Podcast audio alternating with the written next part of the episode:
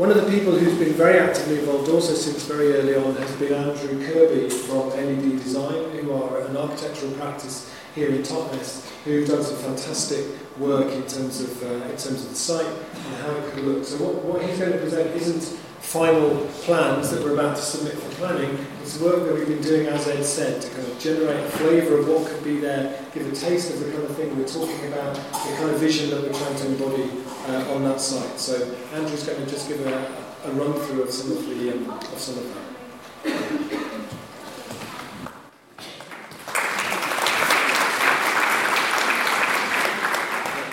Thanks, Rob. Um, well, yes, my name is Andrew Kirby, um, Director at LED Architects. Uh, we're, a, we're a small practice in Totnes, um, so we've been here for quite a while. Um, and as Rob said, been involved in the project uh, since the beginning, really. Uh, and it's been a really exciting opportunity for a practice like ours to really get involved with the community scheme. It's this type of work um, that kind of excites us as architects.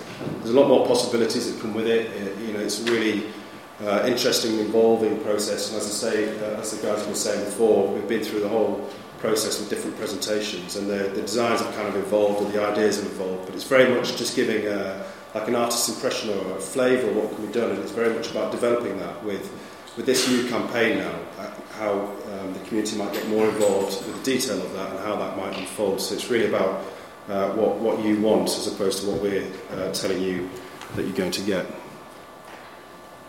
So um, I'll just uh, fire this up. Uh, this is just some background on our practice. Um, so the office overall has actually been established since 1957. Um, we specialise in sustainable architecture, so the idea is to make sure that everything that we do is uh, uh, sustainable in principle. Um, and just a, a few sort of priorities which have uh, the, the background of this um, project um, is looking at the three key criteria um, that involve uh, sustainable development. So it's healthy quality of life, economic vitality and ecological sustainability. So that's all the, the main things that inform um, the project that we've developed for, um, for the ATMOS project. Now, this slide isn't so good, I don't think, from this angle, but effectively it's just looking at the urban strategy. So the, on, on that picture there's a map of Totnes. Um, it's looking at how the Dairy Crest site sits within that and looking at all the key um, elements that uh, link to that. So it's uh, what we call the social nodes, the economic nodes, uh, historical buildings and reference points and things like that. And, and this site really does truly uh, sit in an integrated um, pattern within, within Totnes, and it's a very, very important site to get right. So it's not just about um, that sense of arrival as you come into Totnes by either road or uh, certainly by train. It's how it links to the river, uh, certainly how it has visual links to historic elements uh, across Totnes, and also places where there's, there's uh, economic and um, commercial uh, viability. So um, what we've got on the right hand side is just how that's broken down and kind of informed our, um, our master plan. Uh, so this plan is, has been developed, you know, it's, sort of, it's evolved really from the start. On the left are just some ideas from the sketches we did right at the very outset, which is just to give a flavour of um, a kind of mixed use uh, eco village uh, that could sit in the. Um, and on the right is the, is the master plan. So it's uh, currently divided into the north and the south part of the site, and the um, idea at the moment, I think we're progressing with um, some strength now on the south part of the site and looking to go towards um, some, some planning discussions as we develop the design. Uh, the north side of the site, part of the site is very, uh, very much um, schematic, but the idea is to um, allow it to integrate with the, with the um, with nature effectively which is the woodland to the north, to the river, um, allowing water to come into the site and, um, and deal with things like flood in a positive way and embracing that, that, that aspect of it um, uh, by integrating into the natural landscaping. Um, certainly on the south part of the site, we've got the, the main feature being the Brunel building, so that's obviously a very important feature.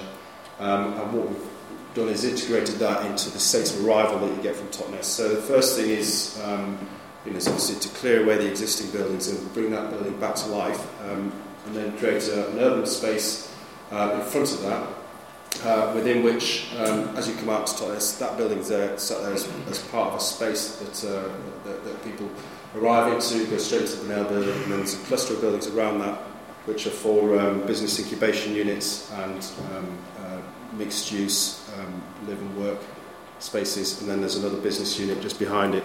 So that, that's been developed to a reasonable level of sort of detailing plan with regards to trying to make sure that the business plan actually works. It's getting the right level of um, floor space, business use, uh, um, community use uh, linked into that. So that's how we've, we will be developing the brief from there. Uh, these are just more sketches of how um, some other parts of the north part of the site could relate to the riverside walks um, and positively integrate with, with, um, with the, the landscape, the natural landscaping that's already there. Um, as opposed to having something that's you know potentially got a big wall go around it um, and just taking uh, not letting people go into the site and let, letting nature go into the site. So it's a positive part of the natural beauty that we've already got there.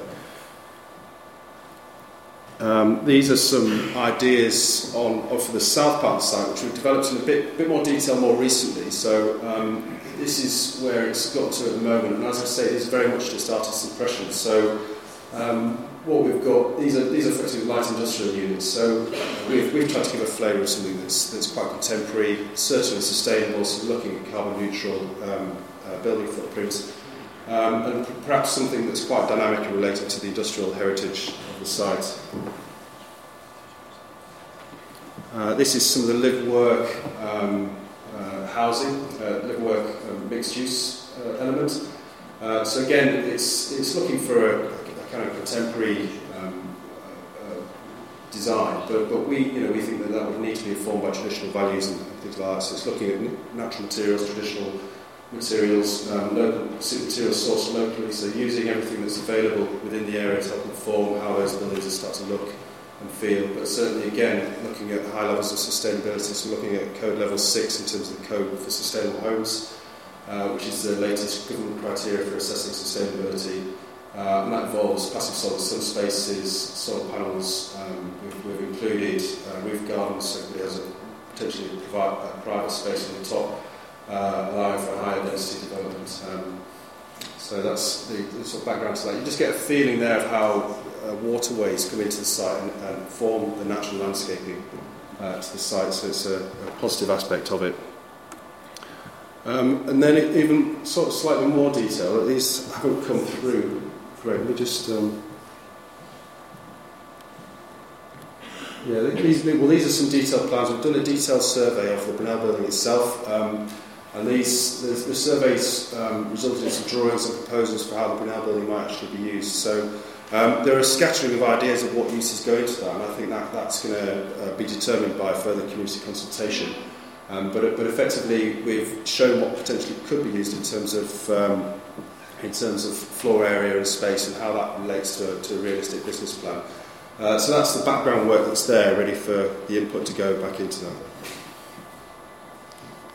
Uh, this is a, a first floor plan. There's another block behind that which shows how um, the, one of the ideas is to, is to have a kind of a business hub, a community business hub where there's lots of shared um, uses that are useful to each other uh, linking back into the back of the Brunel building um, that also uh, you know, it helps with the economic viability of making sure that building actually works and that the um, uh, because it's quite it can be quite expensive to deal with existing buildings and um, this is all done to make sure that that's actually uh, something that can work.